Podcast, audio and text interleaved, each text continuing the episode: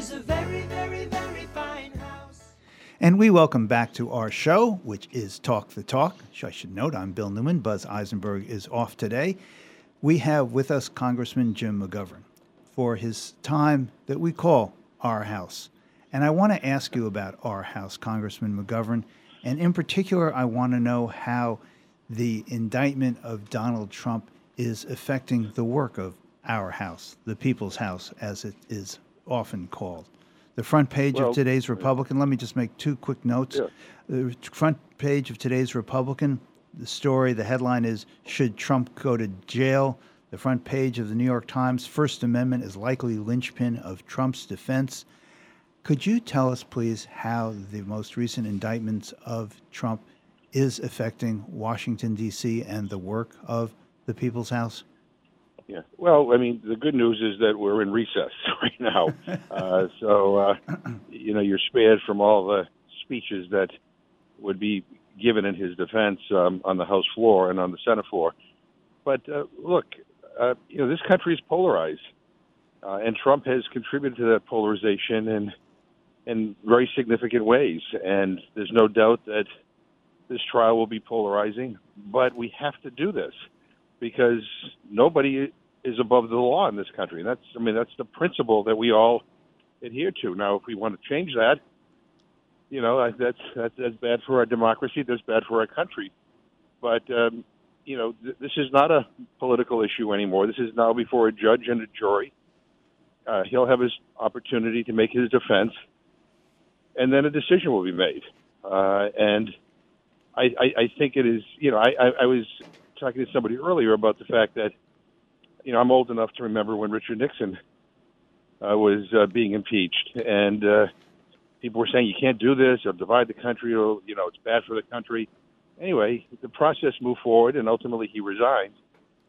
But it was the right thing to do because to turn a blind eye to what Richard Nixon had done, you know, would have been bad for our democracy. Would have been bad for all the things we say we care about. And look, this is not about free speech. You're the expert, Bill, on free speech. You can explain people in, in more, more persuasive ways than I can about why this isn't, about free speech. Donald Trump could say whatever he wants. He can say the election was stolen. He can say the election was rigged. He could say he won hugely. He can say whatever he wants. He can lie. He, uh, that's that's that's protected speech. But he is uh, being brought before the courts because of his actions, things that he did to try to rob people of their vote. And uh, this, these are serious charges. They're necessary charges. And, you know, we have to buckle our seatbelts and, and get through all of this. I hope that they televise uh, the court proceedings because I think it would be instructive for people to uh, to see and hear uh, how, how this how this goes forward. I mean, the Watergate hearings were were televised, and I thought that helped, did did did did a lot to help persuade people as to why Richard Nixon needed to leave. But I, I hope these could be televised. I would appreciate your perspective on how we got to a point where, in recent pollings, in recent polls, it shows that Trump and Joe Biden are in a virtual tie. How can half the country, half the country, or half the voters in the country, think that Donald Trump is an acceptable person to be the next president of the United States? It sounds completely outrageous. It is completely outrageous, and yet that's what the polls show. Can you explain that to me, please, Congressman McGovern? I don't know if I can because I don't quite understand it myself. I mean, uh, Republicans have choices; they have other choices they can make, uh, and people who you know have the same policies of Donald Trump but don't have you know his record of criminality. So I, I mean, I, I don't, I don't really get it.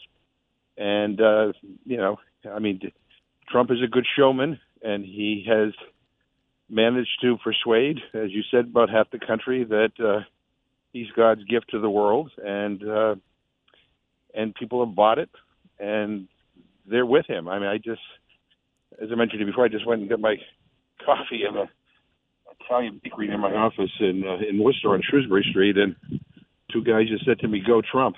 it's like I went to change my order to an Irish coffee after that. Uh, but the bottom line is, you know he has his supporters out there. And and when I ask people who are supporting Trump, why do they support support him? It, it really isn't about policies.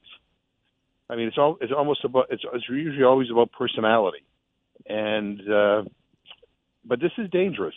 We can lose our democracy, and I've said this before. I said we said this before the last election that just because we, you know, we, we, we have a democratic system in this country doesn't mean it's there forever. And we've seen in history democracies move toward authoritarianism and fascism all over the world. And if Donald Trump were to win the presidency, you know, you get ready for, you know, whatever. I mean, he he will he, he will basically uh, eliminate our democracy as we know it.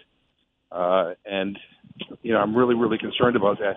And I really think that should be a central issue of the campaign, because if you believe that you know the vote matters, or as John Lewis said, the vote is precious, almost sacred, then we all have to double down and work hard to reelect Joe Biden. And I say that to people who are lukewarm about Joe Biden. I mean, he it, that's the choice you're going to have, and uh, of the two, there's no question in my mind that Biden would be the right choice.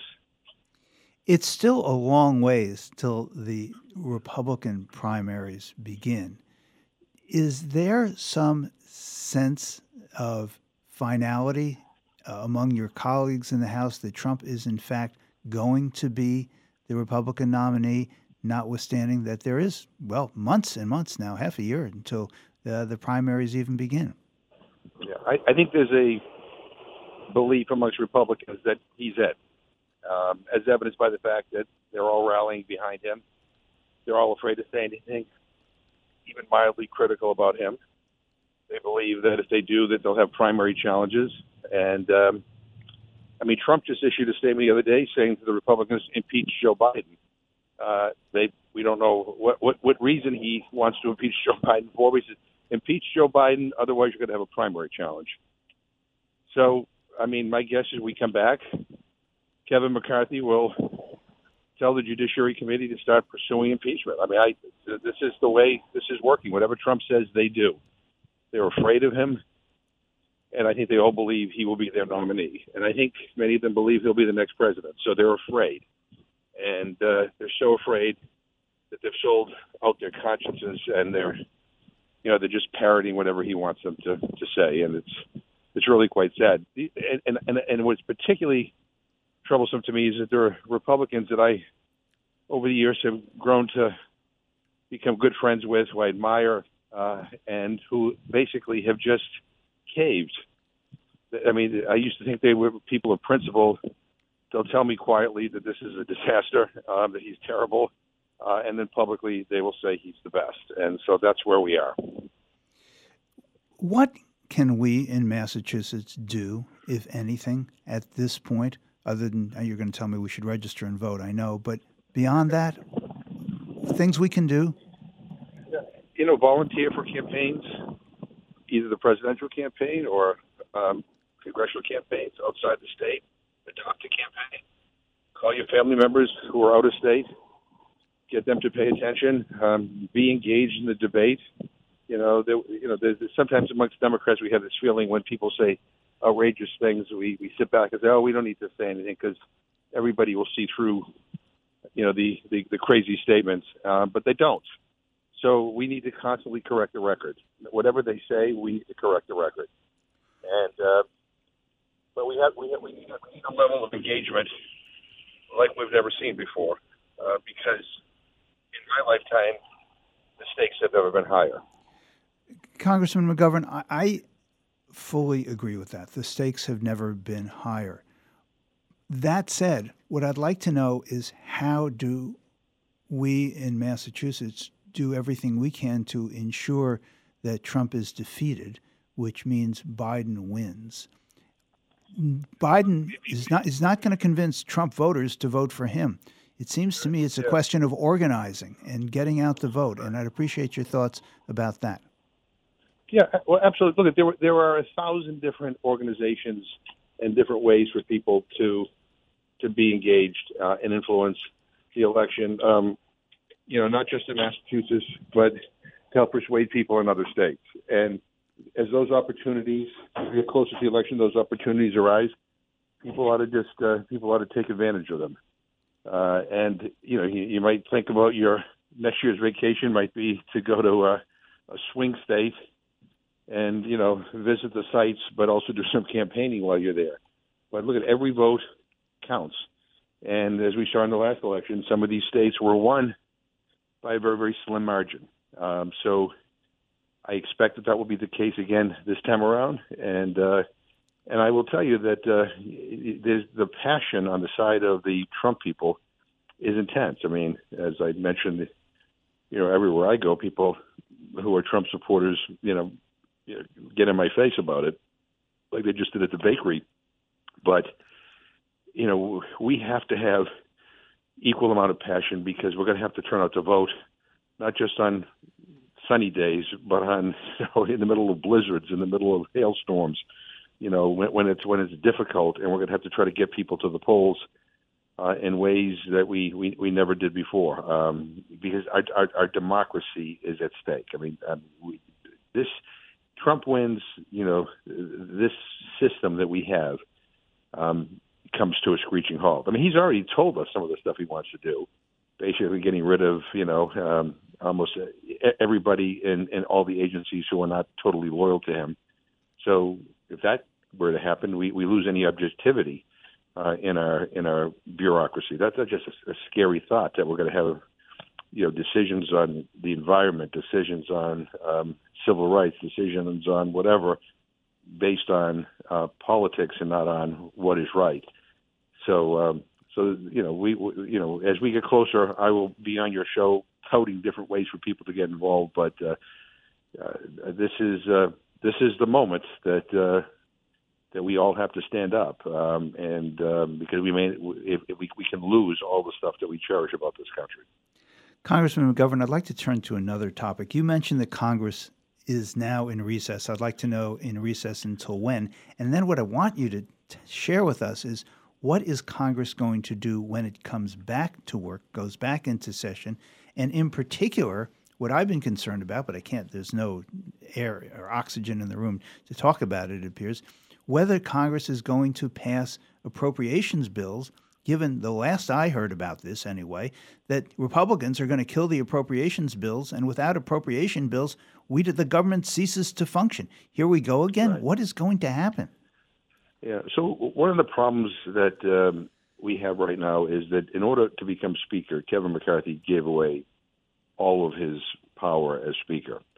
You know, so he he packed the Rules Committee with Freedom Caucus people, and the Rules Committee, as you know, which I was the chair of, is the traffic cop of Congress. You can't get bills on the floor unless the Rules Committee moves them to the floor.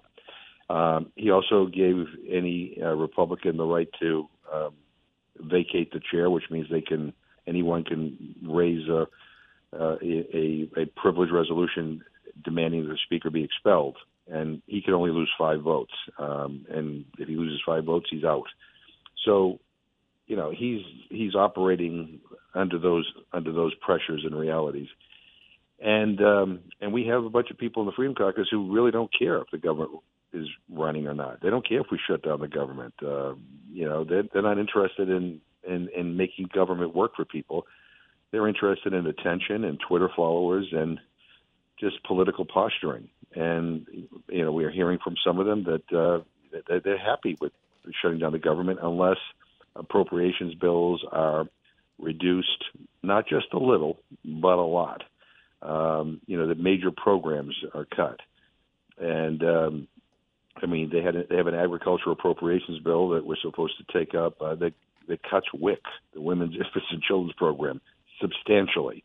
Uh, you know, they want to gut SNAP. They want to gut, you know, uh, assistance for senior citizens. They want to cut, you know, um, monies, uh, you know, for health care. Uh, I can go on and on and on. And so, you know, that's where we are. And we have three weeks uh, in September that we're in session. And um, to get all this done. And uh, you know, I'm not sure what the plan is, but uh, you know, it, it's very possible that they could just shut the government down, and um, that would be disastrous for our economy. By the way, um, at, at a time when we can't afford to have any more hits to our economy, things are starting to move in the right direction. This would move us in the wrong direction.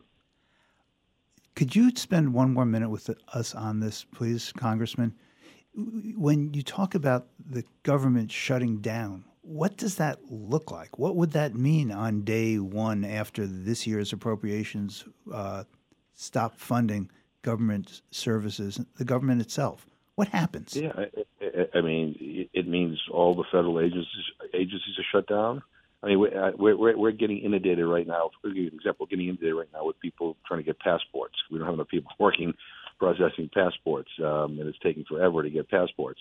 Uh, but if the government shuts down, you, you, you can't get a passport. You know, um, bene- certain benefits uh, will not float to people. Um, you know, uh, uh, government employees will be, you know, will be told not to show up to work. Um, you know, we won't have an environmental protection agency working. We won't have, um, you know, a Department of Labor working. We, uh, I mean, I, I'm not sure what they're going to do with the military. Whether they, you know, I got to try to get the um, defense bill passed separately or not. But I mean, the bottom line is conceivably, you know, we wouldn't have any funds for our, you know, for our men and women who serve our country. So, I mean, everything that government funds, everything the government influences, everything the government oversees, comes to a halt. And um, you know, uh, it would be a it's it's just a, a terrible thing to do. It's a dereliction of our duty. Uh, if you shut the government down, we may not like what the final uh, product looks like, but the deal is that you know, the one thing we have to do is keep this government running, and uh, it makes us look silly um, in the eyes of the world. Uh, but a lot of people will be hurt. The Defense Authorization Act and the Defense Appropriation is, as I understand it, bottled up because because there are riders, that is, amendments to the appropriations bills that says that the military shall not in any way allow people to leave the state where they're serving to go have an abortion right. in a state where abortion is legal. And there are all these hot button social issues that they've attached to the defense spending bill. Yeah. Is that really going to kill defense bill? I mean, it's the one semi bipartisan thing that happens in the Congress, yeah. or at least traditionally. Well, yeah. So I should tell you, in full disclosure, I normally vote against the defense bill because it's too damn big. Uh, but this is a bill that, as you said, is historically bipartisan. It was reported out of the Armed Services Committee 58 to 1. Um, and then they brought it to the Rules Committee, uh, and the Republicans attached all these riders to the bill, like the one you just said, that had nothing to do with defense. Um, and the bill became a very partisan bill um, on the House floor. And, uh, and some say, some say, well, the Senate will clean it all up and then send it back to us what the Freedom Caucus people are saying is, yeah, you clean it up if you want, but we will not schedule it. We will not bring it up for a vote unless it contains some of these egregious policy riders that we, we attached. So, um, you know, I think if we could bring it to the floor for a vote, it would, you know, and we can get rid of these riders, it would pass. But what the Freedom Caucus people are saying to Kevin McCarthy, you do that, and we're going to ask that you leave as Speaker. So that, the, that that's the that's their that's their leverage. That's the, the, the their their strength in these negotiations is because they're threatening the Speaker of the House, who I think is the worst, most incompetent Speaker of the House I've ever witnessed. But they're threatening his expulsion if you know he doesn't uh, you know jump when they tell him to jump. So that's where we are. Congressman McGovern, if you could spend one more minute with us, I'd really appreciate it. Anything you can tell us with regard to the federal government's response to these torrential rains that we've experienced in western Massachusetts? Yeah, well, USDA has announced, um, you know, uh, you know, some of our areas has declared them as, as disaster areas, which will provide some relief to our farmers. But we need to we need to do much more. Uh, uh, you know, one of the things that uh, I, I think we all need to realize is that current current farm policy seems to um, account mostly for the big and, and industrial farms and doesn't really have enough of a safety net for our small and medium sized farms. And we're trying to find ways to, within the existing system, to get more and more help to our, our local farms. We're also, you know, doing a, a launching a GoFundMe effort too to try to raise money uh, from people all across the state to help provide um, necessary assistance to our farms. look, uh, our, our our farms are an important part of our economy, uh, not just in Western Massachusetts, but all throughout Massachusetts. And um, you know, and people work awfully hard, and um, you know, we, we, we, we can't abandon them right now. We uh, so I urge people to make an extra effort to buy locally, uh, to find out ways that you can help our local farms. Um, you know, the state, um, Nellie Blais and uh, Joe Comerford just get some money in there for some of our farms, which is really, really important in the state budget. So we are all working at the state and federal level to to try to to rise to the occasion, and um, we're not going to rest until we we make sure that our farms are are, are taken care of. And um, again, I this, these natural disasters, these, this flooding, the these rivers that are rising, the Connecticut River, the Deerfield River, it's it's um, it's all related to climate change. I will tell you that. Uh, I know my Republican friends will like to hear it, uh, but uh, but we need a we we need a better safety net for our small and medium sized farms. We leave it there. We've been speaking with Congressman Jim McGovern. Thank you so much, Congressman. We really appreciate appreciate your time and your insights. Be safe.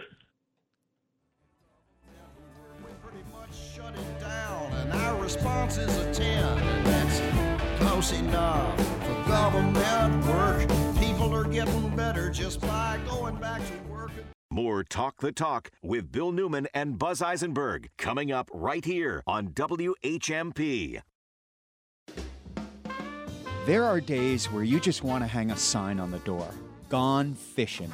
But you're not going to get a line in the water today. So you go to Paul and Elizabeth's, which may be the next best thing.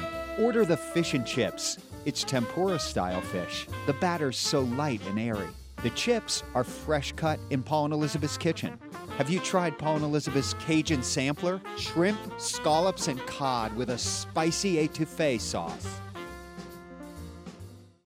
Are you tired of feeling like a watchless hero in a world full of timekeeping villains? Fear not. Hero Watch Repair is here to save the day. With over 20 years of experience and a heroic five star customer rating, Hero Watch is the ultimate superhero of watch repair and customization in the Valley. These heroes possess the power to buy, fix, sell, and customize watches like no other. They'll swoop in, rescue your timepiece, and restore it to its former glory. Call Avery at Hero Watch Repair, East Hampton, does your knee pain keep getting worse? How about that pain in your shoulder, hip, or back? Don't let them tell you steroids and surgery are your only options. Call QC Kinetics now. QC Kinetics can make that pain go away with all natural advanced regenerative medicine. They're helping people here every day with these amazing natural treatments that restore and repair damaged joint tissue. It's like turning back the clock. Regenerative medicine uses concentrated healing agents from your own body to stimulate that damaged tissue in your joints so they can work again like they're supposed to. And there's zero downtime. QC Kinetics is the nation's leader in this exciting medical breakthrough. Patients here are getting real lasting relief and are saying no to surgery and drugs. If you have pain due to injury or arthritis, check out this remarkable option. And the consultation is free. Call QC Kinetics now at 413 992 5450, 413 992 5450, 413 992 5450.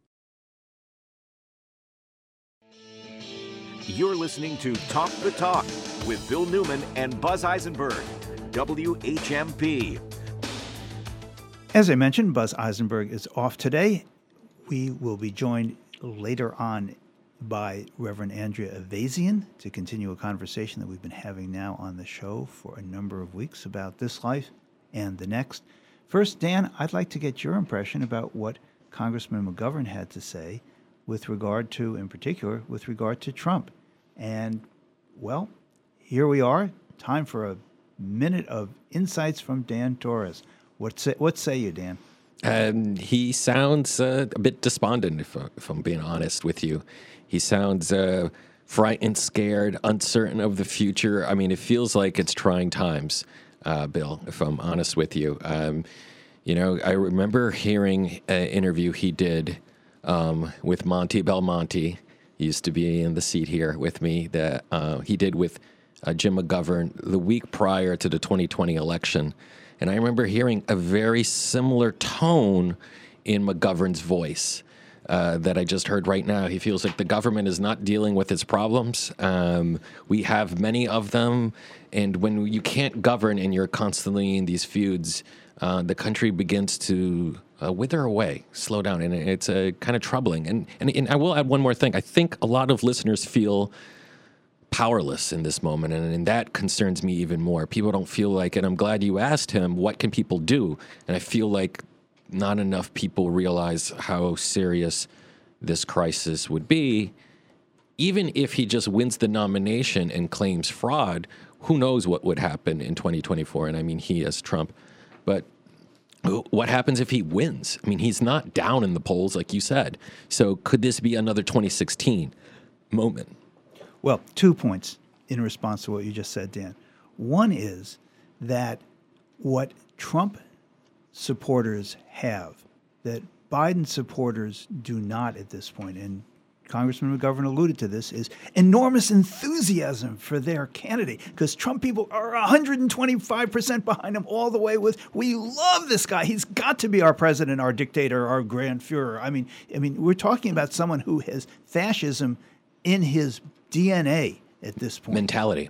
And that is really frightening. And his supporters, they can't wait for him to be president and go out and vote for him and give him money and do everything possible. And when you have enthusiasm like that versus, uh, you know, we, we, we like we like the president. He's done a pretty good job, but he's kind of old. I mean, the the enthusiastic cadre has a big advantage. I just want to quickly add: uh, Josh Silver confirms everything you just said, uh, and he knows a lot of the Democratic heavy hitters. Um, so I just want that's my one comment. But I have a question for you. Um, you were a very young lad when Nixon was president. Do you feel like the generation, I guess, uh, before you failed failed in holding Nixon to account for what he did, and is that a direct connection to what we're experiencing today? I have vacillated on this question of whether Nixon should have been prosecuted. And at the time, where I wasn't that young, You were very young. I was thank you. I was outraged. How could he not be a defendant in a criminal case? Look at what Watergate was and how he directed it and how he was in charge of a racketeering enterprise. How could Nixon not be put on trial? Then uh, I became more convinced that uh, President Ford may have done the right thing by pardoning him. I know it's a complicated situation, but on in retrospect, I'm not sure that Ford made a mistake because it was in fact tearing the country apart. That said, it needs to be recognized that what Nixon did by resigning which was, I think, part of the deal with Ford. You resign, I'll pardon you, with a few, a few uh, quick uh, uh, shrugs of shoulders and winks to each other. That said, oh, and by the way, uh, local author Barry Werth wrote an incredibly insightful and important book about this called 30 Days, the 30 days between uh, the resignation of Nixon and the pardon by Ford. Um, it did kind of allow the country to heal itself.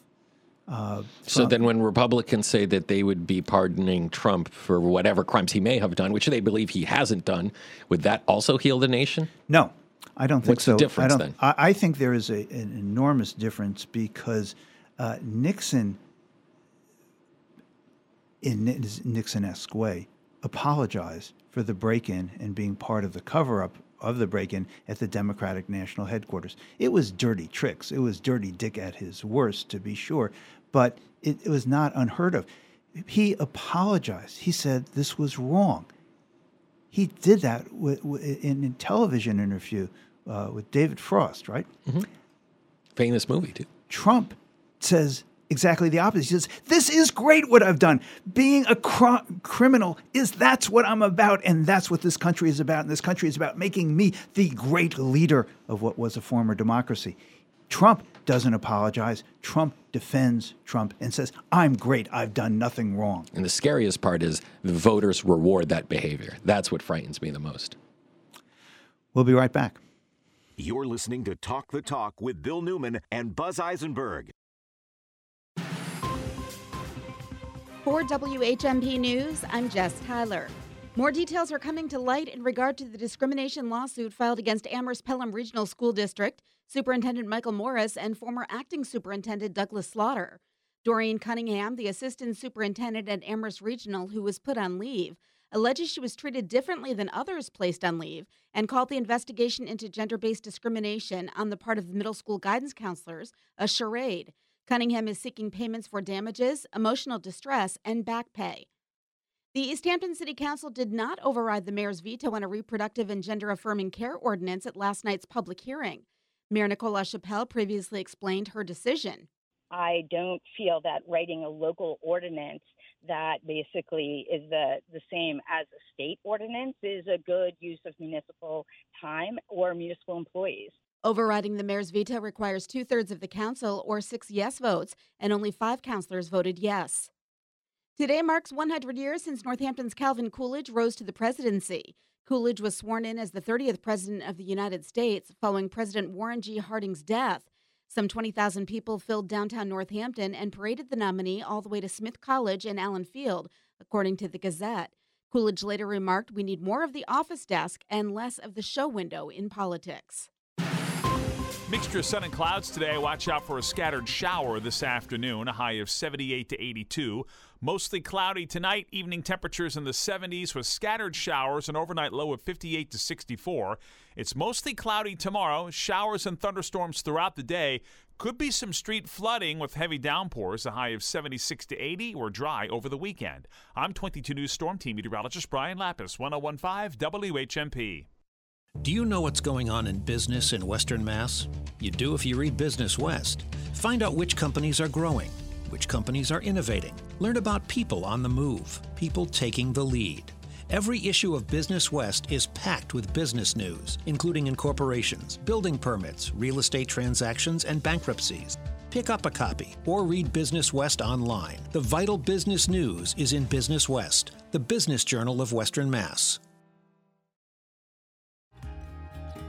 Reading is one of life's great pleasures. Having a community bookstore makes it even better.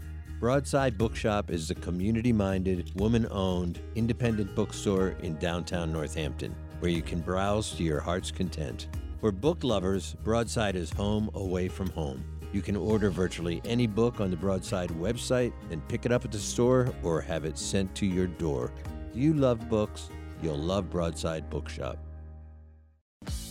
Saga Communications of New England is looking for an IT administrator to work in a fast paced and challenging work environment. This position requires a strong self starter with the ability to quickly learn new processes. You're a team player that can take ownership of local IT operations and contribute to a team of IT engineers. You must possess the ability to juggle and prioritize work while supporting numerous employees in three locations in Western Mass. There will be regular travel to Springfield, Northampton, and Greenfield. Flexibility is the key to success. The ideal candidate will be somebody who has an interest in the broadcast radio industry and knowledge of LAN and WAN support. You should understand Windows Active Directory, networks, router, and firewall functions, and have experience with desktop support of Office 365 and utilizing a help desk environment supporting users in multiple locations. And yes, you'll receive great benefits. Please send your cover letter and resume to itjobs at springfieldrocks.com. Saga Communications of New England is an equal opportunity employer.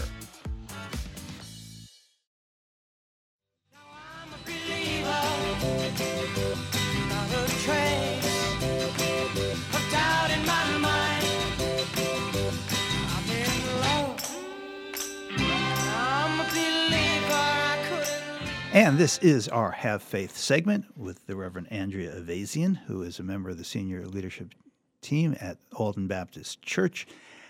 Reverend, I appreciate your being with us today for our Have Faith segment, uh, in particular because I want to conver- continue the conversation we've been having with uh, your colleagues here on our show, a conversation that started with the Reverend Carol Bull, uh, who had been, before she became the pastor at the United Church of Ware, had been the chaplain at Cooley Dickinson Hospital, and we just kind of spontaneously got into this conversation about what it's like to be with people who are near the end of their life.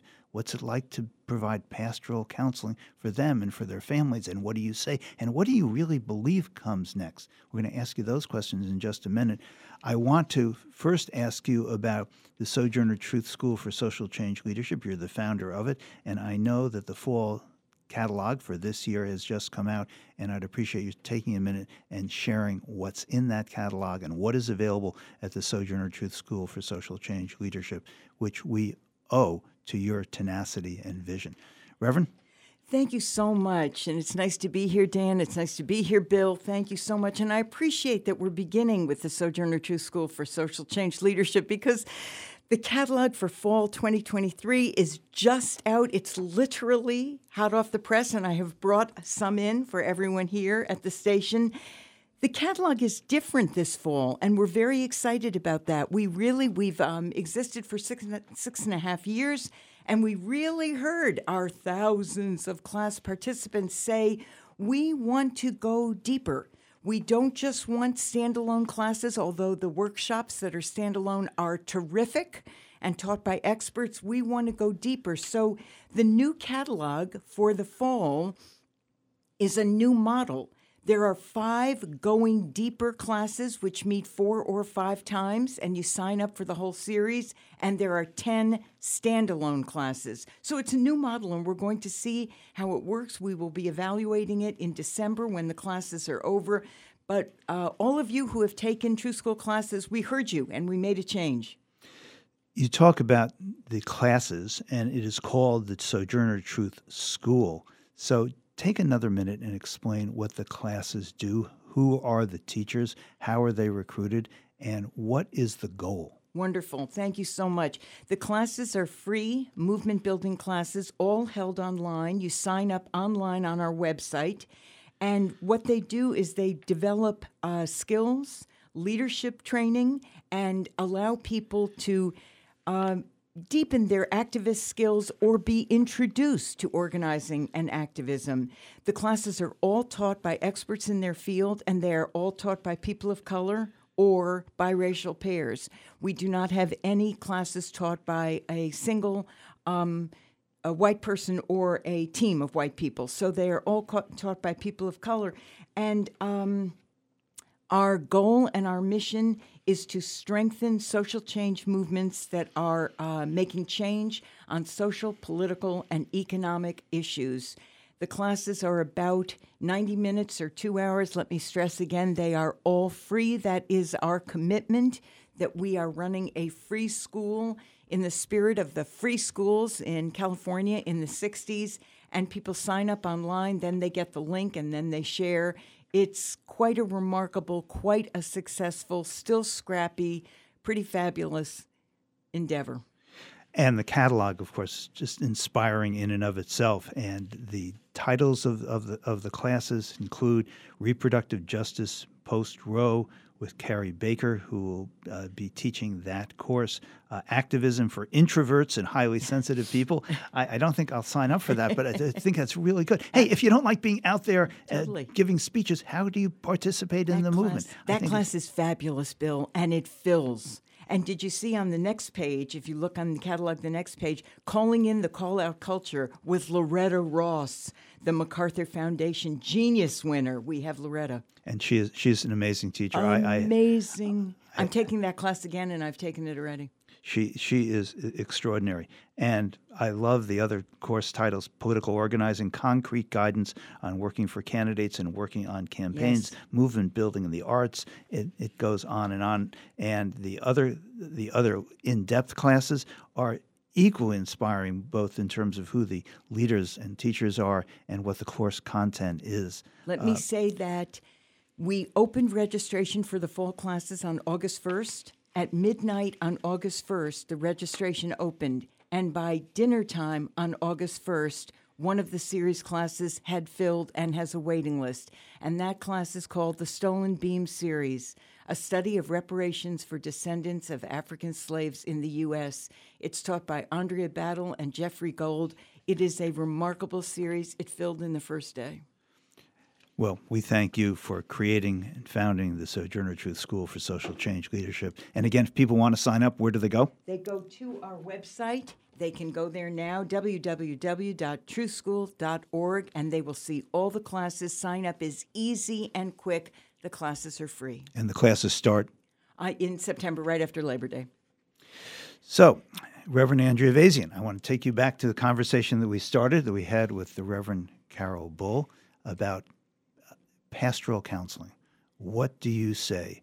What do you do when you're at the bedside of someone who is dying? What do you tell them and why? Often the pastoral care begins long before you're at the bedside because people will call you and say, Mom is declining, or Dad is in trouble, or we're near the end. And then you start visiting and you start holding hands and you do a lot of listening. What do you believe? How are you doing? How are you feeling? When they ask me what I believe, I tell them that I believe there is a soul that will rise at the moment of death. I'm a former registered nurse, and I know I've been at the bedside both as a nurse and as a pastor when people were transitioning, passing on, and I know literally, medically, at the moment of death, the body loses weight. The body actually grows lighter at the moment of death, and I believe that the soul rises and joins what I would call the the Godhead or the energy, the divine energy that surrounds us all and surrounds this planet. What do I do when I am actually there and people are transitioning? And I've been there many times as a nurse and as a pastor. I really listen and try and take an assessment of what's happening in the room. And sometimes I'm very quiet and we just gather around the bed, take hands, and pray. But sometimes I intervene a little more. Let me give you two quick examples. One is um, I entered a uh, room of someone dying in my former um, church when I was the pastor of the Haydenville Congregational Church. I went down to Bay State and they called me and they said, Grandpa, Al is dying. Come. And I went down. And when I walked in, the large family was glued against the walls of the room, and everybody was talking in hushed tones. And Al was clearly in his final day, if not final hours. And everybody was whispering and far from the bed. And I said to them, You don't need to whisper and you don't need to be far from the bed. Climb up on that bed and hold Al and talk right in his two ears because hearing is the last sense to go. And tell Al you love him and tell Al that you're going to be all right and he can let go because you are safe, because you are all together, because. So we just changed the energy in the room, and people clamored on the bed. And then people said, I'm going to cry. And I said, Good, you can cry. Al can know you're crying. Another quick story is I entered a room at Cooley Dickinson Hospital, and the opposite thing was happening, which was two daughters had flown in from far away to Cooley, and their father, Mark, was dying. And they were talking to him as if he was not dying. Dad, you're going to be all right. We're going to take you to San Diego, and you're going to move into Beth's sunroom. You're going. And it was completely, I knew immediately that Mark was dying and that this was, they were not preparing him or themselves. And I basically said to them, Your father is passing on. And there's a room in Cooley called the Comfort Room. And you can take him there where there's no machinery, no computers, no noise. We can kind put of a in, in, in hospital hospice. in in a hospital hospice. Exactly right, Bill. And we can put his quilt on his bed, and people can visit him, and you can talk to him, and you can stay with him there. But we need to start letting Mark go, and we need to start preparing you for the fact that Mark is leaving. So I do different things at the bedside to spend, depending on what's happening. We are speaking with the Reverend Andrea Ayvazian. We're going to continue this conversation right after this short break. And I'm going to ask Reverend Andrea Ayvazian, what do you mean by the soul and its rising? We'll be right back. Good, okay? This is Talk the Talk with Bill Newman and Buzz Eisenberg. Find local news and local talk for the Valley. It wasn't necessary and it probably wasn't even appropriate. On the one hand, I don't want that to sound like I don't support schools. I have a long history of supporting schools, certainly longer than any one of those city councilors. where the heart of the Pioneer Valley lives. 1015 and 1400 WHMP. News, information, and the arts. What's cooking at River Valley Co op? Here's avid eater, grocery shopper, and co op member Bill Newman. Ah, summer in New England, and the local farmers are showing up at the co op every day with summer berries, basil, and tomatoes, an endless bounty of fresh fruits and vegetables. In the co op meat department, local chicken from Reed Farm, house made brats, sausage, lots of grilling ideas. And in the co op cheese department, get fresh mozzarella for your caprese salad. River Valley Co op, wild about local. Everyone is welcome. The last place any of us wants to end up is the auto body shop. But if you ever do, the people to turn to are the experts at Fort Hill Collision Services in Amherst. At Fort Hill, you can leave your concerns at the door. They'll work with your insurance company and return your vehicle back to you in perfect condition. Guaranteed. Look, you love your car. Fort Hill Collision Services will love it too. So, for the European touch for your foreign or domestic vehicle, trust the experts at Fort Hill Collision Services, Route 9 in Amherst. The Paul Parent Garden Club, every Sunday, 6 to 8 a.m. Brought to you by Wanczyk Nursery, locally owned and operated since 1954. Visit Mike, Amity, John, and the rest of the team at Wanczyk Nursery, Route 9 in Hadley, and online at wanczyknursery.com. A little bit of hammering and a little bit of humoring. Today's homeowner with Danny Lipford. Home improvement ideas and advice. Today's homeowner with Danny Lipford. Sundays at noon. 1015 1400 WHMP. You're listening to Talk the Talk with Bill Newman and Buzz Eisenberg. WHMP. We continue our conversation with Reverend Andrea Ayvazian, who is a member of the senior leadership pastoral team at Alden Baptist Church. We are talking about this life and the next. And you mentioned in our initial segment today, uh, Reverend Ayvazian, that you think a soul leaves the body at the time of death and then merges. I'm a little unclear as to what you believe happens then, but I would appreciate your sharing with us what you mean by our having a soul and our soul, I take it, ascending or joining with something else. Tell us more about that and your beliefs. I'm going to refer back to my years as a member of the Religious Society of Friends, or the Quakers. I was a member of the um, Quakers um, worshiping in Leverett at Mount Toby Friends for many years before I went to divinity school and became an ordained pastor. I would have been ordained in the Quakers, except Quakers in New England do not ordain pastors. So I tra- made the move over to the United Church of Christ and went to div school. The Quakers believe that at birth, every person has the spark of God or an ember of God or the essence of God within them. And I believe that's the soul. I believe there is the spark of God or divine energy within us, and it is our essential and best self. It is our goodness and our integrity, our love of justice, our love, our deep love for others and for the planet. It is our sense of compassion and our works of generosity. That's our best self. And that is the energy within us. And at death, the body is discarded. It is no longer useful. No matter how old or young that person is, that body is discarded and left. And this energy, this vibrating energy, rises to what I believe is join the Godhead, which I would say is a sea or an ocean or waves of positive and only positive loving energy in the world. I think one of the great disservices that has happened to religion and spirituality is that God has been made a figure, mainly a white male. And that has really deeply limited our, our experience of God because so many people cannot relate to a white male figurehead. And it has also made God so small that I believe God is not a white male figure. I believe God is not a, a male or a figure.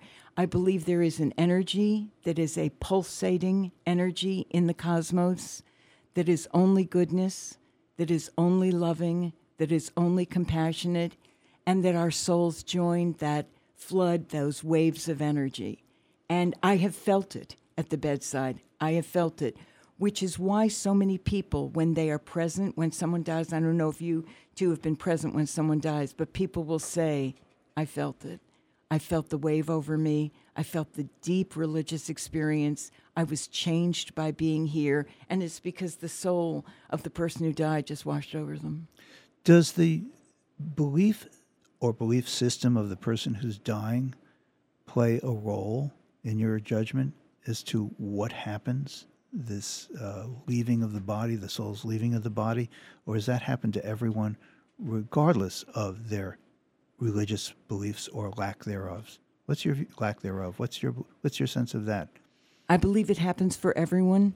I believe that faith is a very religious experience is a very large mountain, a very large mountain and there are many trails to the top.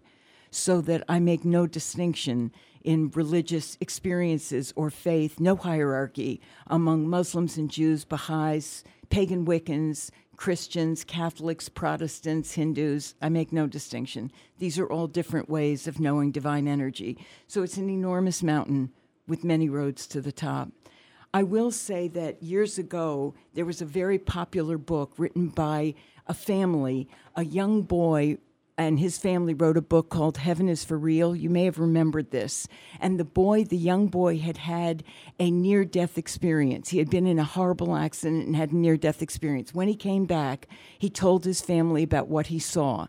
I was a pastor at the Haydenville Congregational Church, and I thought, I'm going to read this book and preach on it. I read the book and was appalled because the family took what the boy said and made it into a book. And everyone in heaven, and there was an actual heaven, everyone in heaven was white and able bodied and walking around heaven with wings. I mean, it was so Disney and it was so painful to read. I mean, and I thought to myself, where are the people of color? Where are the people with disabilities? Where are the gay people who are cuddling on the on the heavenly street corner?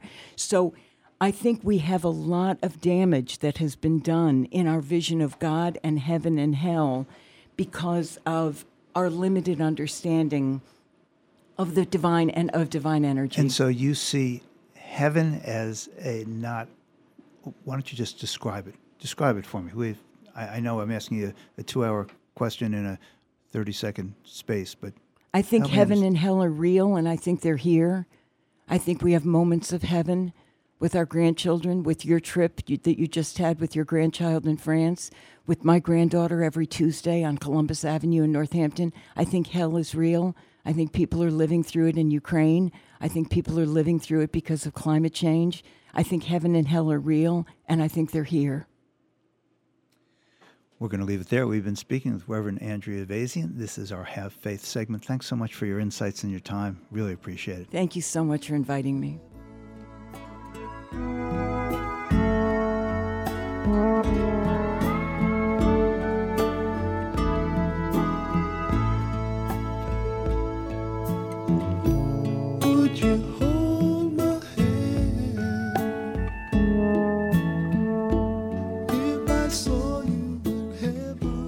WHMP is looking for organizations that regularly distribute information about employment opportunities to job applicants or have job applicants to refer. If your organization would like to receive notification of job vacancies at our station, please notify us at Careers WHMP Radio, 15 Hampton Avenue, Northampton, Massachusetts, 01060, phone number 413 586 7400, or email jobs at WHMP.com. Saga Communications is an equal opportunity employer and encourages minorities and females to apply. Are you or someone you know addicted to drugs? Narcotics Anonymous can help. NA has been helping addicts since 1953. We are recovering addicts who meet regularly to help each other stay clean. We offer meetings and services online and in person. To find one of our meetings or to get information on what services are offered, visit www.westernmassna.org or call us at 1 866 NA Help You. That's 1 866 624 3578. WHMP North. WHMP. This is Talk the Talk with Bill Newman and Buzz Eisenberg on WHMP. This is indeed Talk the Talk. I'm Bill Newman. Buzz Eisenberg is off today, and this is a very special segment that we have weekly with Brian Adams, who is Professor Emeritus of uh, Environmental Studies at Greenfield Community College, a longtime teacher there, and author of three novels with environmental themes. And this is his time as our segment host for Science and Sensibility. Brian Adams brings with him and has with him today two really important special guests who you want to hear. Brian Adams, the microphone is yours. Thank you, Bill. Um, we're going to start off with the first law of holes, or the law. The law of what? The first law of holes. H O L E S. I'm sure you've heard it, um, but essentially it states. I missed that course in law school. How could I have missed it? If you find yourself in a hole, stop digging. Uh, I don't know if there's a second law of holes, but that's that's the first one. It is, of course, a metaphor. Um, and for today's show, we're going to use it as a metaphor for climate change. If you find yourself in a hole, stop digging. And we are in a hole. July, I believe, is the hottest July ever recorded on record. We've been declared a federal disaster area here because of the rains. It doesn't rain normal anymore, it just rains crazy. And these extreme weather events, the fires to the north of us, the fires to the west of us, um, really are signifying that climate change is not something in the future, it is something that is happening now. And one of the really crazy things about this hole that we've dug ourselves into is that there's incredible amount of money to be made in digging that hole. And today, and that's sort of li- literally and figuratively. We, we, you know, we dig coal, we frack gas, we drill for oil. The record profits that oil companies made last year are just astounding. Um, digging that hole costs a lot of money, and someone has to finance it. And that's what we're going to talk about today. Um, my guests are Eric Broadbent. Eric is a retired software engineer and climate activist, and Russ Vernon Jones. Russ has been on the show before. He's a retired elementary school teacher and principal, and also climate activist. Thank you, Eric and Russ, for being with us today. Um, and we're going to start with the old Silverscape building in Northampton. Folks know that it's sort of an iconic, beautiful structure right there in the center of town. And uh, a lot of us have sort of been, oh, you know, these vacant Northampton build, uh, buildings, businesses. When is someone going to come in? Silverscape was sold. I was like, yay, Silverscape is sold. But it's sold to a bank. And in this case, the bank is Chase Bank. And there are problems with Chase Bank. And let's begin that discussion. Um, Russ, uh, tell us what it is about Chase that has a lot of people upset and what Chase has to do with digging this hole that we're in. Thank you, Brian. Uh, Chase Bank is the worst bank in the world uh, in terms of the climate crisis. Chase Bank has done more to finance the fossil fuel industry and finance new gas and oil extraction uh, than any other bank in the world. Uh, so, as they've come into Northampton, uh, our message to folks in this area is don't bank at Chase. Uh, and we really think that most folks in this area, if they understand the negative role that Chase Bank is playing in financing the climate crisis, uh, they'd rather have their money somewhere else. Let's talk about um, Chase's response to that. Uh, Chase says, all right, yeah, we're financing um, uh, fossil fuel infrastructure projects that will transition us into the green economy. And Chase is saying we put, I think, 170 billion in green incentives last two years. They've targeted another 800 billion by 2030. Um, so they're, I'm playing devil's advocate here. Their response is, yeah, we're following, we're, we're still transitioning us into a low or no carbon future. But look at the amount, it's close to a trillion dollars that we're putting in in a decade into green incentives and green business. Well, we have a word for that these days greenwashing. Chase Bank has a publicity campaign, just as the fossil fuel companies have had a publicity campaign to try to persuade the public that what they're doing is fine. What they're doing is tremendously harmful. And I like to quote the Antonio Guterres, the Secretary General of the UN, who said the fossil fuel companies and the banks that finance them have humanity by the throat. He called the banks accomplices in creating the climate disaster and insisted that they, quote, must not escape responsibility.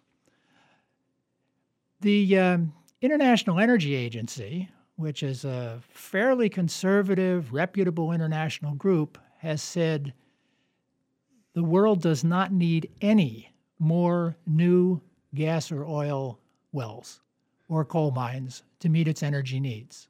We must stop all expansion of fossil fuels and begin a complete transition immediately. And they say there's plenty of fossil fuel in the wells and mines that are already open, uh, and we must not open any new ones.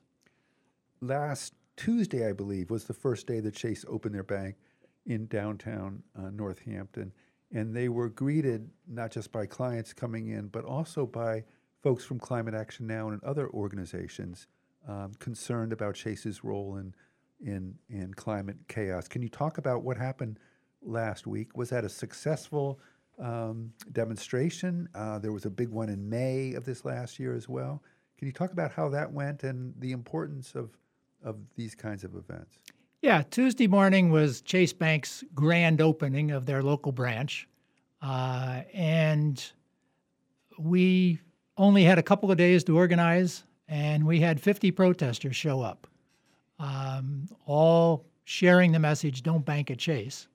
And we had far more protesters. I was there all morning. We had far more protesters than they had customers. Dan, you have a question? I do. I have the hard question here that I've been wanting to ask activists.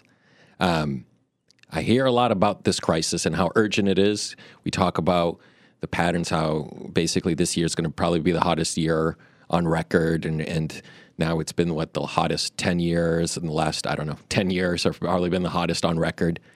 Um, what role do you think uh, nuclear power should play in this, given that it's one technology that we have control of, could produce a large amount of energy without the CO2s, but it is nuclear power?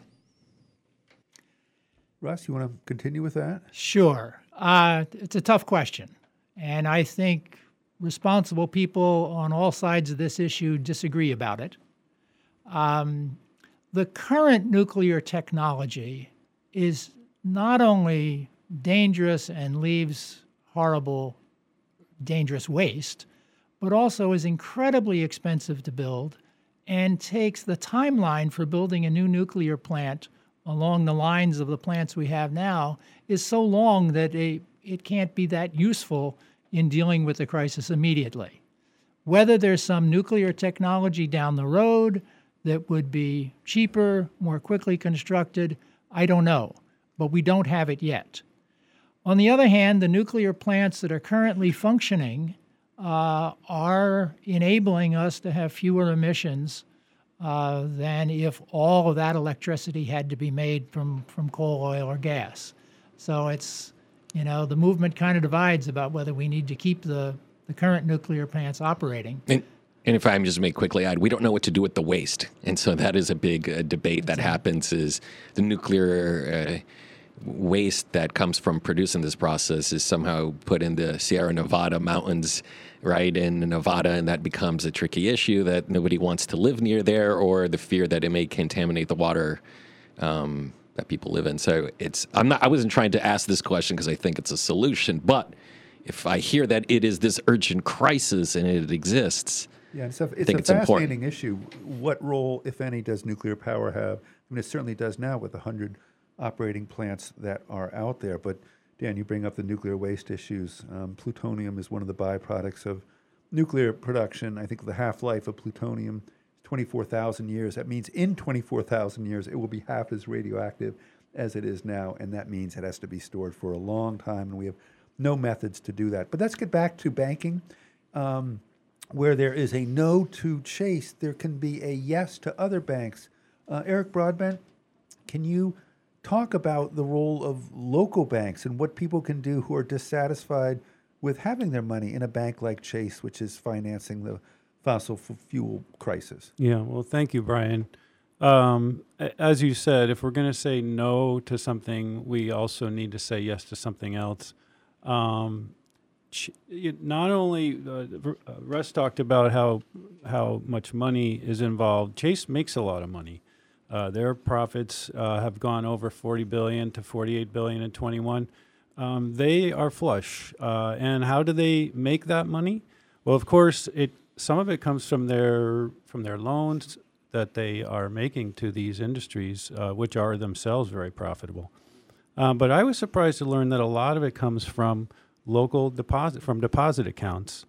Um, and uh, apparently, that's a huge share of their revenue 40% of their revenue uh, and 30% of net income in, in, in 2021.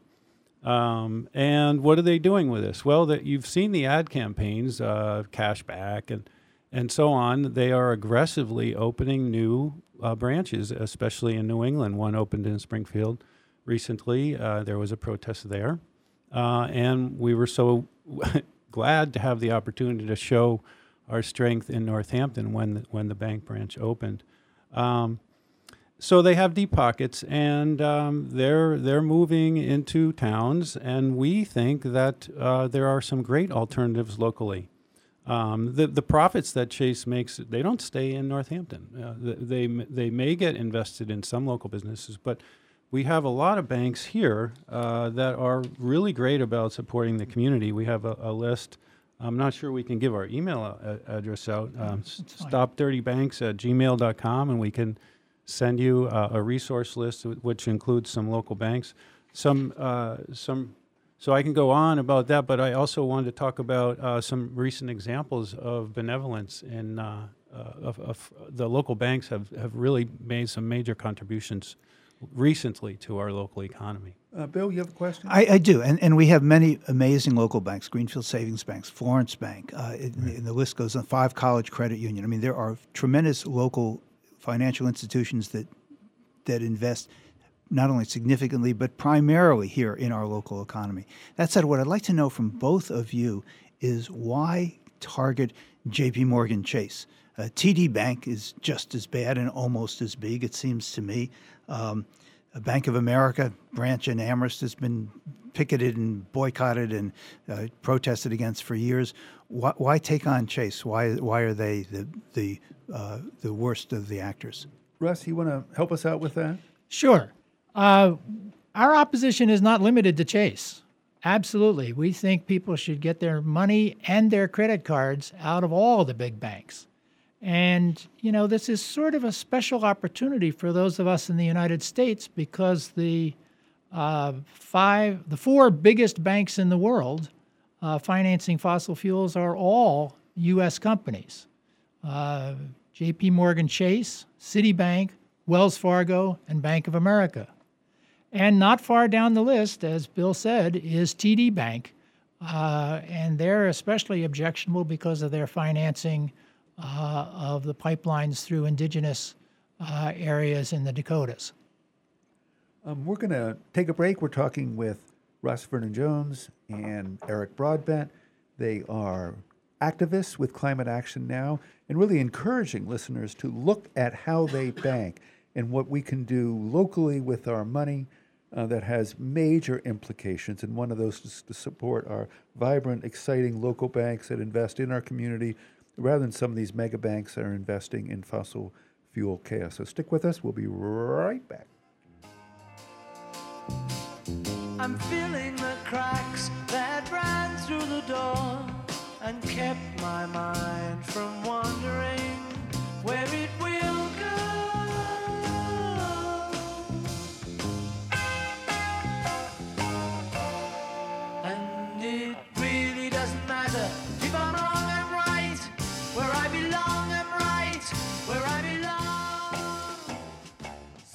More Talk the Talk with Bill Newman and Buzz Eisenberg coming up right here on WHMP.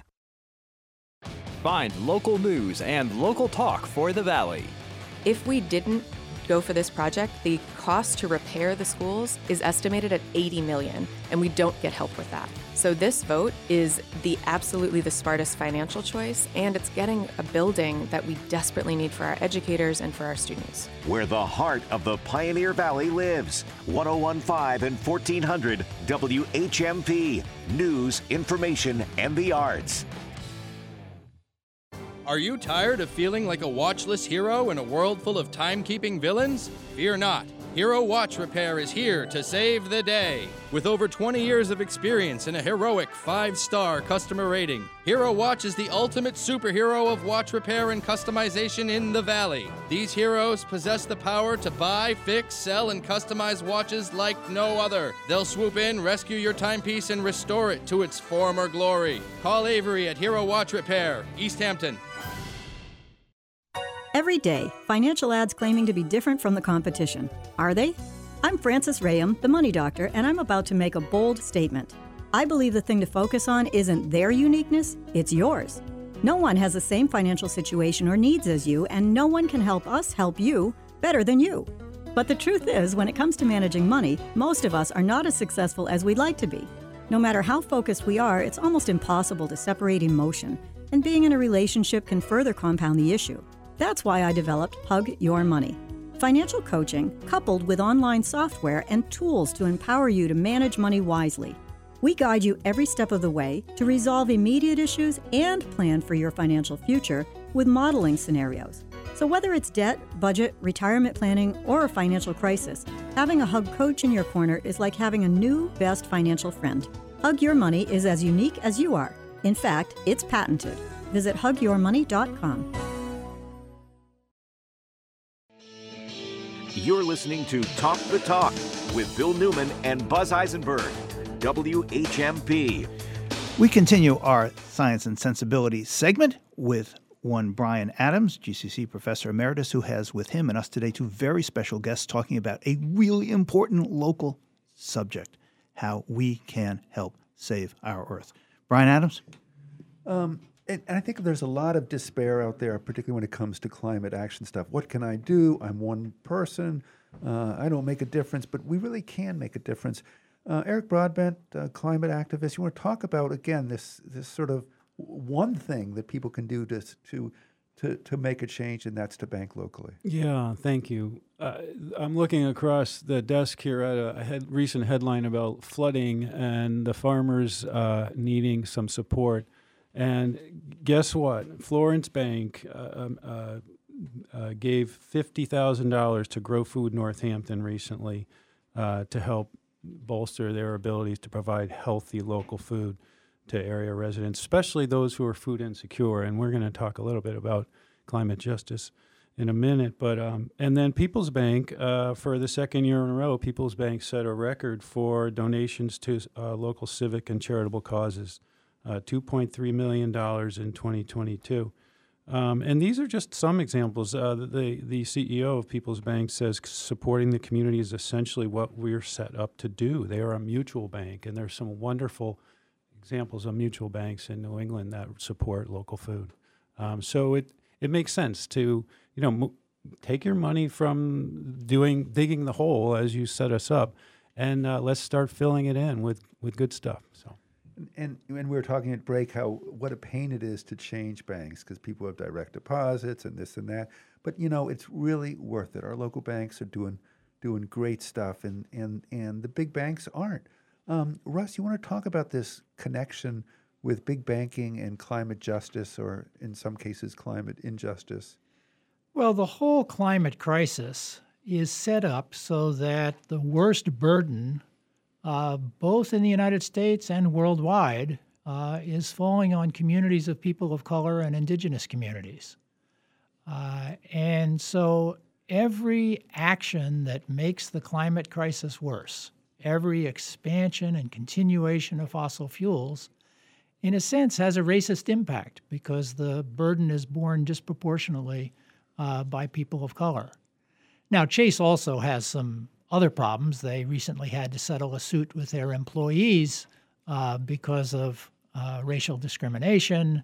They're a funder of the racist Cop City project in Atlanta, where they're uh, building a center to train police from all over the country in military procedures. Um, so Chase has its own distinct problems, but Chase's involvement in funding fossil fuels impacts people of color uh, worldwide as well as in the United States. And part of this, what one of the things this means is if we want to do something about systemic racism, one of the things we can do is move money away from uh, a bank like Chase that continues to fund it. Um, talking about climate justice in communities of color, Springfield is the asthma capital of, I think, the state. Uh, and there is plans for a natural gas pipeline to be going through Springfield. Both of you are activists with Climate Action Now.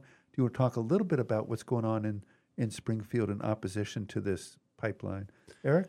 Well, cl- uh, Climate Action Now really has taken a leadership position in establishing a relationship, a wor- uh, an ongoing relationship with the activists in Springfield from the Springfield Climate Justice Coalition. And, and they've actually, uh, the, the folks from that group have come up here in, in May for, for our um, rally uh, in support of, of this effort to have people move their money out of Chase. Um, and uh, we've, uh, many of us have been down into, in Springfield to help gather and, and, and protest and raise the issue there. Um, it's really about establishing those relationships uh, with c- communities of color that are impacted and, and, and, and being in service to them. How can we help uh, do this? Uh, and and the, the effort has been successful. Uh, as far as we know, there's been an initial uh, stay of the pipeline, um, and maybe Russ can talk a little bit more about that. Russ? Well, we, working with other organizations across the state, we got 6,000 signatures on a petition that really calls to put gas in the past. Uh, and partly as a result of that coordinated effort, uh, one of the state offices uh, said Eversource has not done what it needs to do in terms of environmental impact statement. So it slowed down uh, Eversource's attempt to build one more unnecessary fossil fuel pipeline. Um, let's get back to some of the profits that companies uh, are making out of this, and it really drives me crazy. Last year, 2022 was a was a record year for oil company profits. You look at uh, Exxon, Shell, Chevron, BP. They're not borrowing money from Chase, I don't think, because they have so much money. You know, meanwhile, uh, people, particularly low income people, are just struggling to make ends meet with incredibly high uh, um, bills at the pump and uh, when they're paying their electric bills. And, you know, this is a huge question, but where there's money to be made, uh, these companies are going to make it. And, and what constraints can we, restraints, can we put on these companies to draw them back from financing climate chaos when there's so much money to be made? I mean, I know this is a huge question, but any, one of you want to tackle this, Eric? Well, um, it's a good question. Uh, the the the um, recent uh, passage of the of the invest uh, in IRA, the the Inflation Inflation Re- Reduction Act, uh, brings a lot of opportunity and and the potential for new jobs in in uh, this country for creating our own sources of energy. Um, and there are there are projects uh, uh, being staged right now uh, to really move us battery production here and wind production facilities training and so there's an opportunity um, to to really help finance that and if there's money to be made great but it's we got to do it with uh, respon- responsibly for and sure. it's a it's a really important point you're making, Eric. There's money to be made in clean energy, and these are local jobs. Um, no one can put up photovoltaic panels on roof other than local local folks. So it's really exciting to think that there's there's huge money out there as well. Um, Russ, Well, I would say the real problem is that we have not yet built a climate movement powerful enough to really shift the political situation. You know, we don't have to make it legal to continue to take oil and gas out of the ground if it's going to destroy the climate, uh, not only locally, but for the whole world. And we don't have to continue to let the very wealthy, who have plenty of money to finance all of the climate action that we need, to hold on to a disproportionate share of wealth. So we need to build a powerful enough movement that we can restrict the mining of fossil fuels and we can take money from the ultra rich and use it to do all the things that we need to do to stop the climate crisis. Uh, Russ Vernon Jones and Eric Broadbent, two activists with Climate Action Now. We're just about out of time. For folks who are more interested in this or want to get involved and build this climate movement, um, what do they do? How, how do they contact the two of you or Climate Action Now? Well, you can go to the Climate Action Now website. Uh, just if you want to search on uh, Climate Action Now Western Mass, you'll you'll find it. Um, and if you want to email us uh, at stopdirtybanks at gmail.com, we will send you a resource list and connect you for sure. Before we run, could I ask one question? I'm just dying to ask both of you. Is part of the program, part of the policy direction of Climate Action Now to have the oil companies leave the oil in the ground, leave the gas where it is? Is that a significant part of this Absolutely. Yes. It's an essential part of the solution. We've been talking with Russ Vernon Jones and Eric Broadbent. They are two activists with Climate Action Now, uh, talking about local banking, the importance of moving your money out of some of these big banks like Chase uh, that finance fossil fuels to local banking. Gentlemen, thank you so much for being with us thank today. You. And thank you, Brian Adams. It's wonderful, wonderful segment that you do with us every week. It's very special, it's very important, and it couldn't be more timely. We'll be right back. Right before they fall, red sky in the morning doesn't ever seem to face him. But a sailor's warning signal should concern us all. Whoa, whoa. You're listening to Talk the Talk with Bill Newman and Buzz Eisenberg. For WHMP News, I'm Jess Tyler. More details are coming to light in regard to the discrimination lawsuit filed against Amherst Pelham Regional School District, Superintendent Michael Morris, and former acting superintendent Douglas Slaughter. Doreen Cunningham, the assistant superintendent at Amherst Regional, who was put on leave, alleges she was treated differently than others placed on leave and called the investigation into gender based discrimination on the part of the middle school guidance counselors a charade. Cunningham is seeking payments for damages, emotional distress, and back pay. The Easthampton City Council did not override the mayor's veto on a reproductive and gender affirming care ordinance at last night's public hearing. Mayor Nicole LaChapelle previously explained her decision. I don't feel that writing a local ordinance that basically is the, the same as a state ordinance is a good use of municipal time or municipal employees. Overriding the mayor's veto requires two thirds of the council or six yes votes, and only five councilors voted yes. Today marks 100 years since Northampton's Calvin Coolidge rose to the presidency. Coolidge was sworn in as the 30th President of the United States following President Warren G. Harding's death. Some 20,000 people filled downtown Northampton and paraded the nominee all the way to Smith College and Allen Field, according to the Gazette. Coolidge later remarked, We need more of the office desk and less of the show window in politics. Mixture of sun and clouds today. Watch out for a scattered shower this afternoon, a high of 78 to 82. Mostly cloudy tonight, evening temperatures in the 70s with scattered showers, an overnight low of 58 to 64. It's mostly cloudy tomorrow, showers and thunderstorms throughout the day. Could be some street flooding with heavy downpours, a high of 76 to 80, or dry over the weekend. I'm 22 News Storm Team meteorologist Brian Lapis, 1015 WHMP. Hi, Thom Hartmann here. Be sure to join me noon to 3 Eastern Time, Monday through Friday, right here on the Thom Hartmann program. Occupying the media three hours a day, five days a week for We the People. On 1015 and 1400. Join me noon to 3 Eastern Time, Monday through Friday, right here on the Thom Hartmann program. WHMP.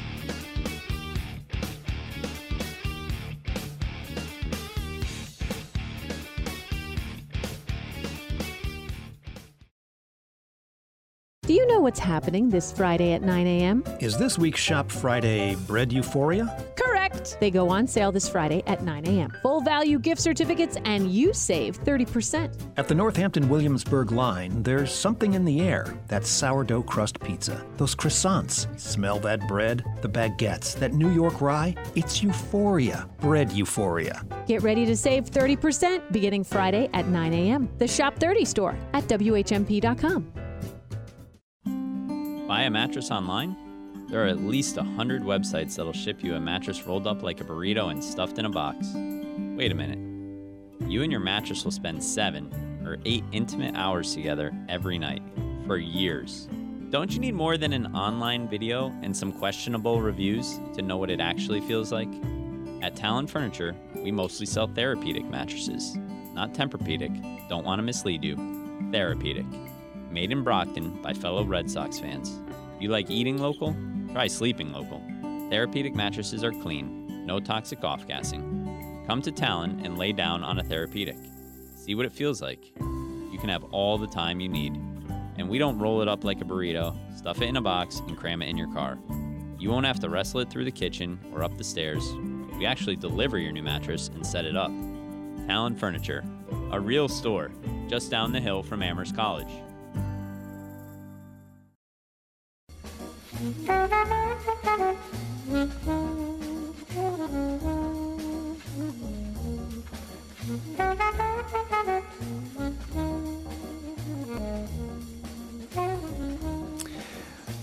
Welcome to our segment, All That Jazz, with our segment host, sometimes called a correspondent, although I've never quite understood that because if you're a correspondent, you couldn't be really here in the studio, or as they say on television, live in the studio. Our correspondent never makes much sense.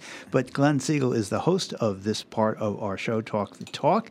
All that jazz. Glenn Siegel is, of course, a jazz hero in the Valley, of, and he was, in fact, a jazz hero uh, nominated and elected by the Jazz Journalists Journalists Association some years ago. He's a member of the board of directors of Valley Jazz Shares and is one of the movers and shakers of the music scene here in the Valley. Glenn brings with him and to us every every other week on All That Jazz.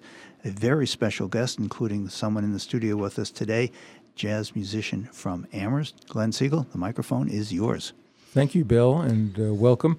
Uh, my guest is Aaron Shragge, who plays both dragon mouth trumpet and shakuhachi, and has served on the board of the Festival of New Trumpet Music. He studied North Indian vocal music and is a music therapist.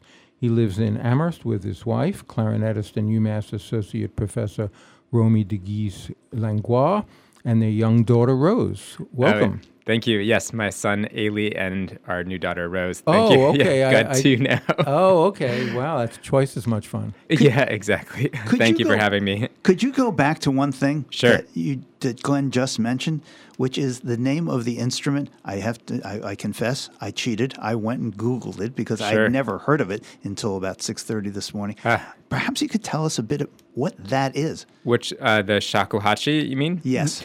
Sure. So yeah, the shakuhachi is the Japanese bamboo flute, and um, it's an ancient instrument. And like a lot of things in Japanese culture, it sort of made its way uh, through China and sort of um, changed physically uh, over the years. And, and when it made its way to Japan, um, it was built differently than it was in China, but variations on a bamboo flute. Um, it's made from the root of the bamboo, and um, it's an instrument that's um, directly associated and uh, part of Zen practice. So um, the Zen practice with the shakuhachi is called suizen, which is blowing meditation, and it was played during the Edo period in Japan by monks called komuso monks, uh, which means I think it's monks of empty nothingness. I think if I'm translating it correctly, and they would play the shakuhachi for their Zen practice. Hmm.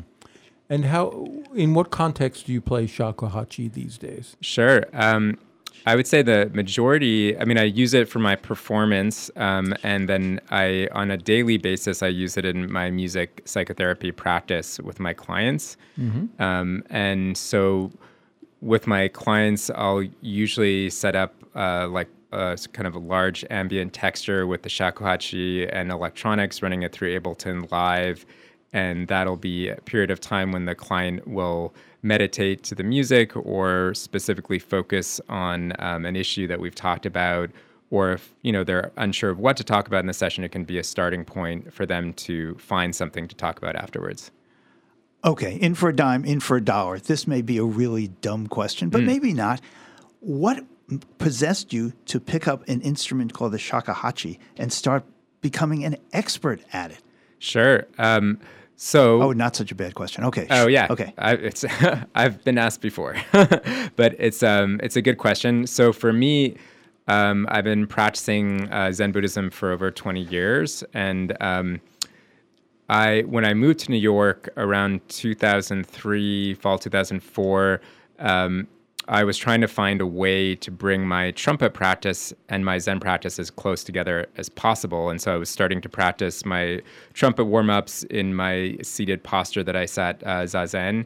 And um, you know, searching online, I uh, when I first got to New York, I found there was a concert of shakuhachi music, which was the Zen flute happening right next to the New School, where I was starting to do my uh, degree in jazz studies and uh, I met Ronnie Seldin, who then became my teacher, and he's sort of one of the first people to bring the shakuhachi over to Japan, uh, from Japan to um, to North America.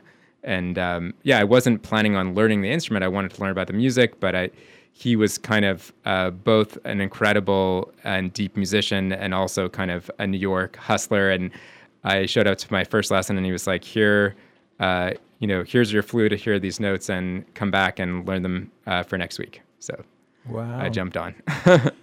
And the other instrument that you specialize in is also probably unfamiliar to Hmm. 99.9% Yes. of us. The dragon mouth trumpet. Tell us what that is and how it differs from a Regular typical trumpet. Yeah. So um, it's basically, you know, to zoom out, the simplest explanation is that it's a, um, regular valve trumpet with uh, the addition of a soprano trombone slide.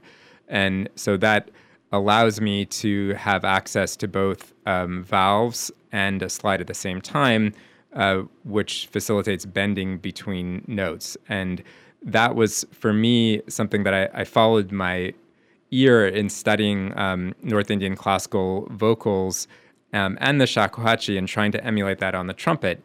And you can do it, um, you know, amazing innovators like Jon Hassell, um, Arve Henriksen, um, you know, have done it with a regular valve instrument, but you can, if you uh, add the slide, you're able to bend between the notes without really changing much of the tone quality of the instrument, and so you get a really clean slide. And so I've the instrument that I'm playing now is the third version of this kind of instrument that I've had built. Um, originally, Maynard Ferguson um, first developed the first prototype of this instrument in the 70s called the Firebird.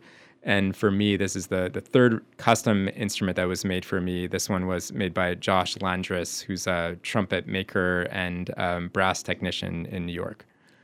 You live in Amherst. Do you Yes. per- do you perform around here with these instruments at all?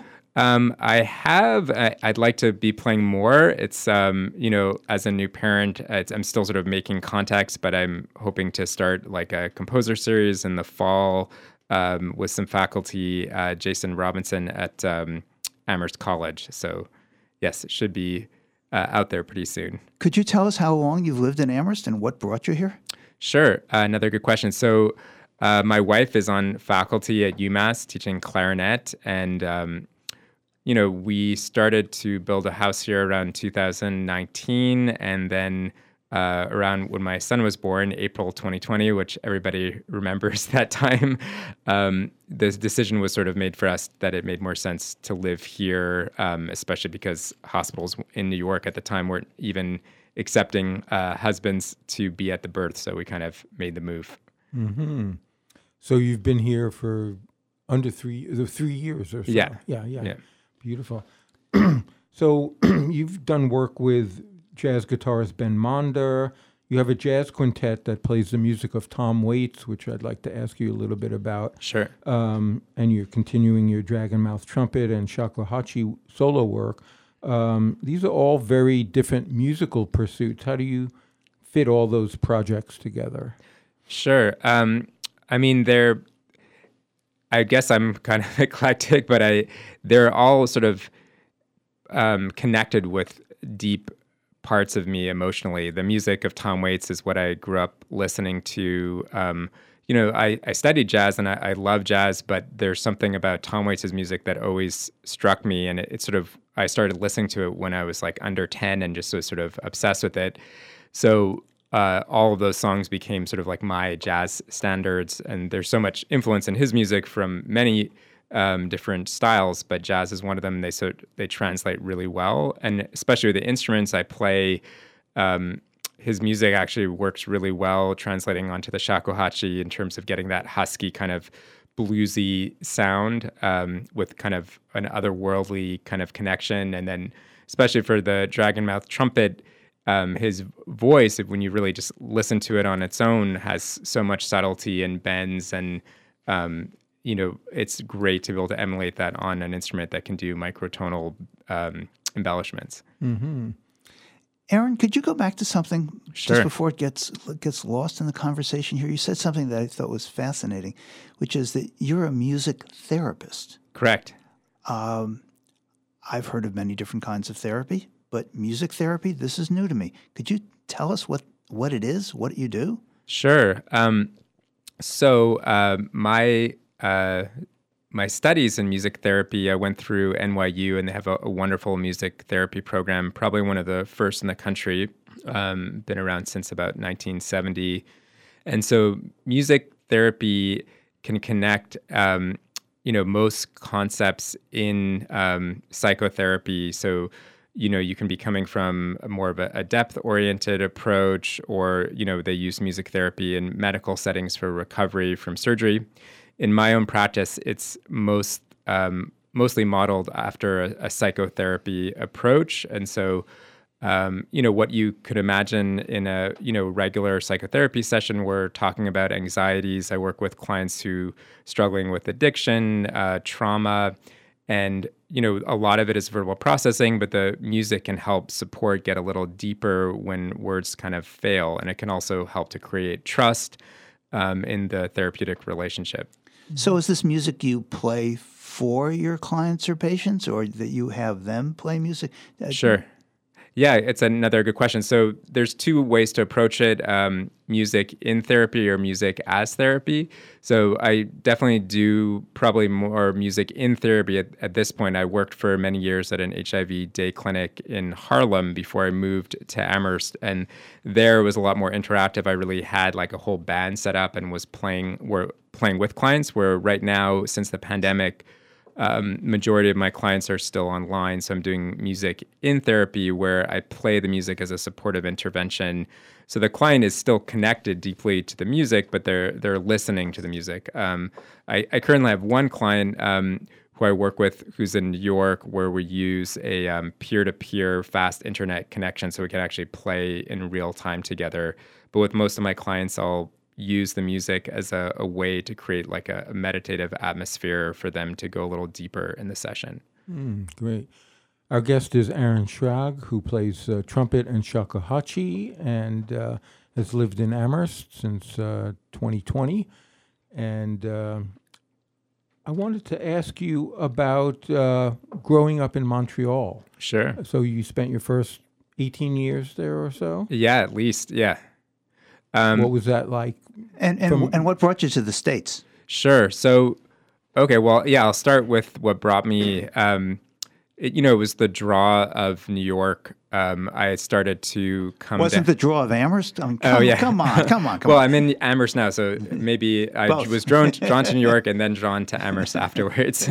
it was the ultimate goal was to come here. Um, but uh, yeah, as a young musician in Montreal, um, you know, New York was just a bus ride away, and um, I had friends who were starting to study down here, and so I started taking lessons and was going back and forth every uh, six weeks, and you know, I was fortunate enough to be a dual citizen, and then you know, eventually applied to New School and did my bachelor's there.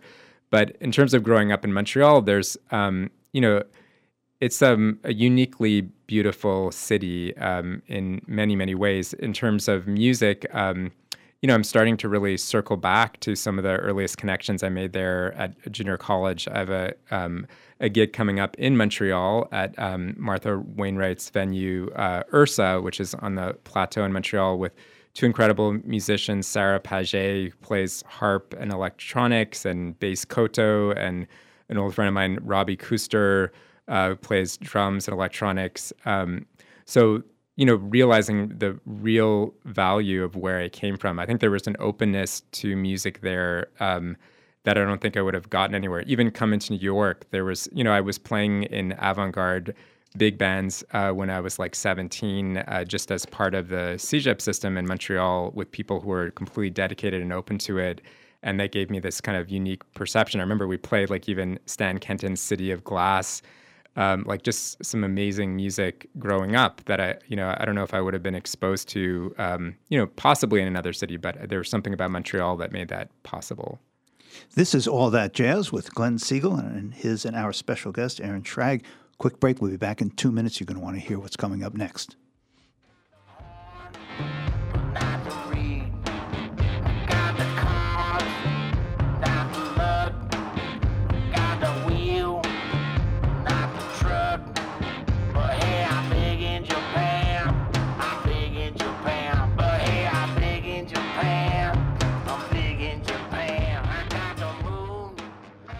This is Talk the Talk with Bill Newman and Buzz Eisenberg.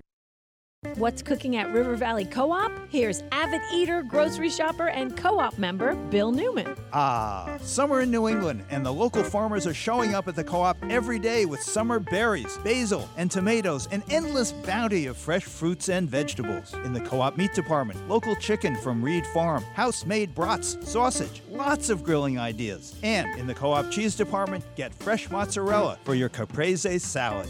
River Valley Co op, wild about local. Everyone is welcome. Do you have a garden?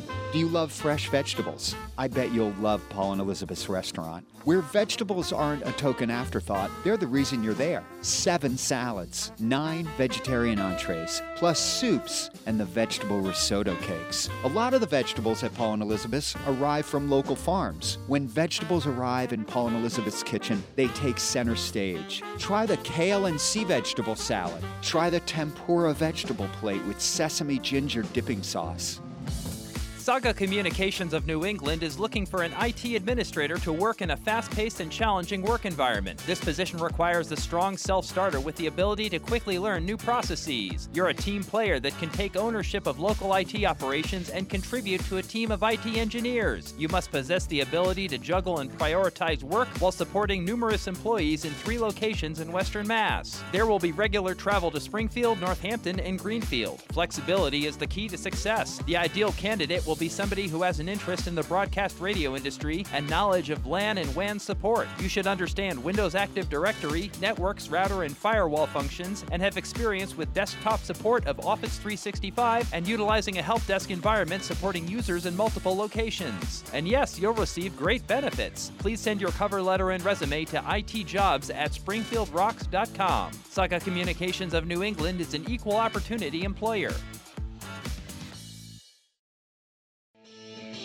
You're listening to Talk the Talk with Bill Newman and Buzz Eisenberg, WHMP. We continue our All That Jazz segment with Glenn Siegel and our special guest, Aaron Shragge.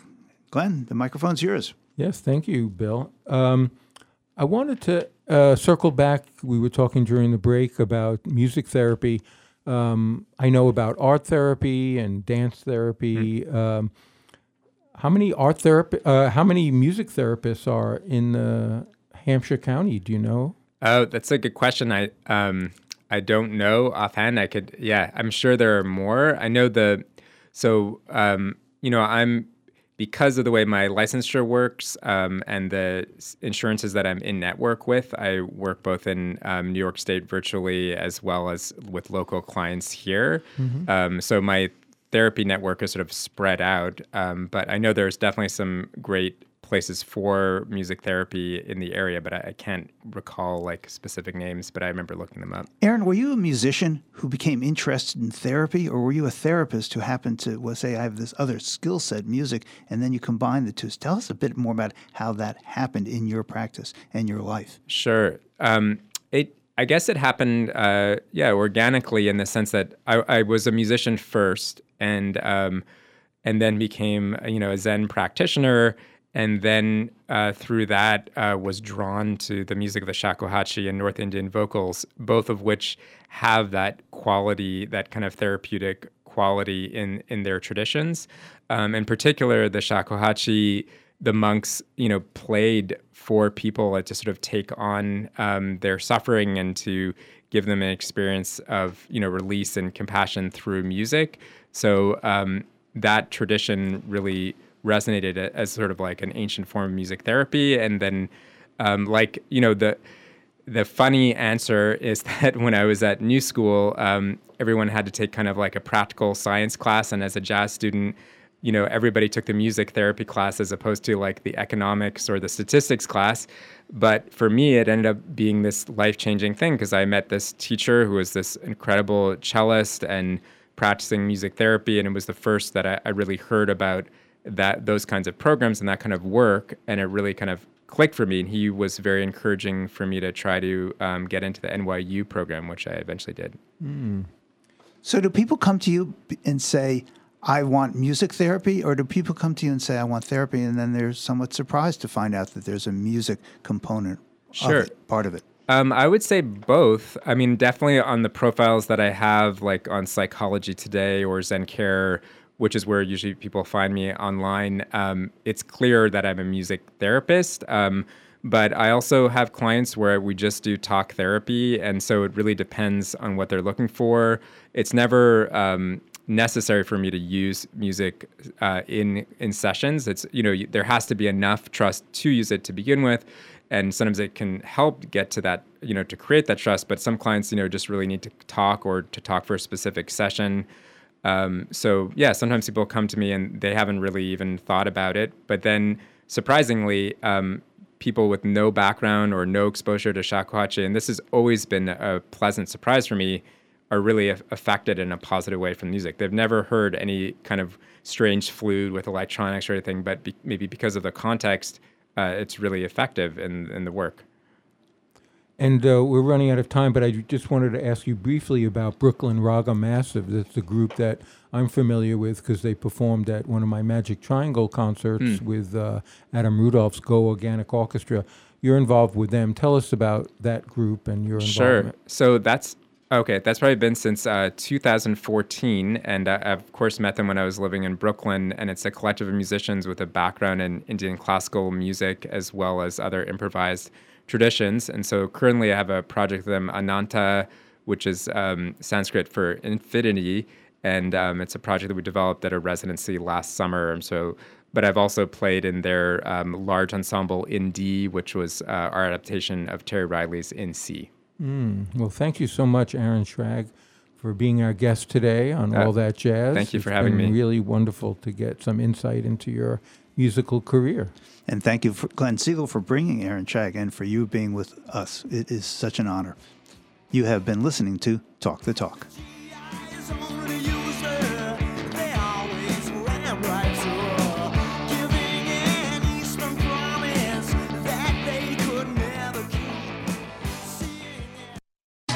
I'm Lisa Riley. Join me every Saturday at 9:30 a.m. here on WHMP as we share stories that shine a light on justice-involved individuals or just underdogs in the game of life, their struggles, their successes, and the many resources and opportunities available for those who are hustling to carve a new path and prove that failure isn't final. So unlock your future, rewrite your story. This is the Hustler Files. Did you know that you can prevent domestic and sexual violence? You can say something. We all can say something. Together, we can do so much. Say Something is the domestic and sexual violence prevention program at Safe Passage. Join a prevention lab to build your skills and find opportunities to say something to prevent violence. Join us and help make your community safe and healthy for everyone. Get more information or sign up for a prevention lab at saysomethingnow.org.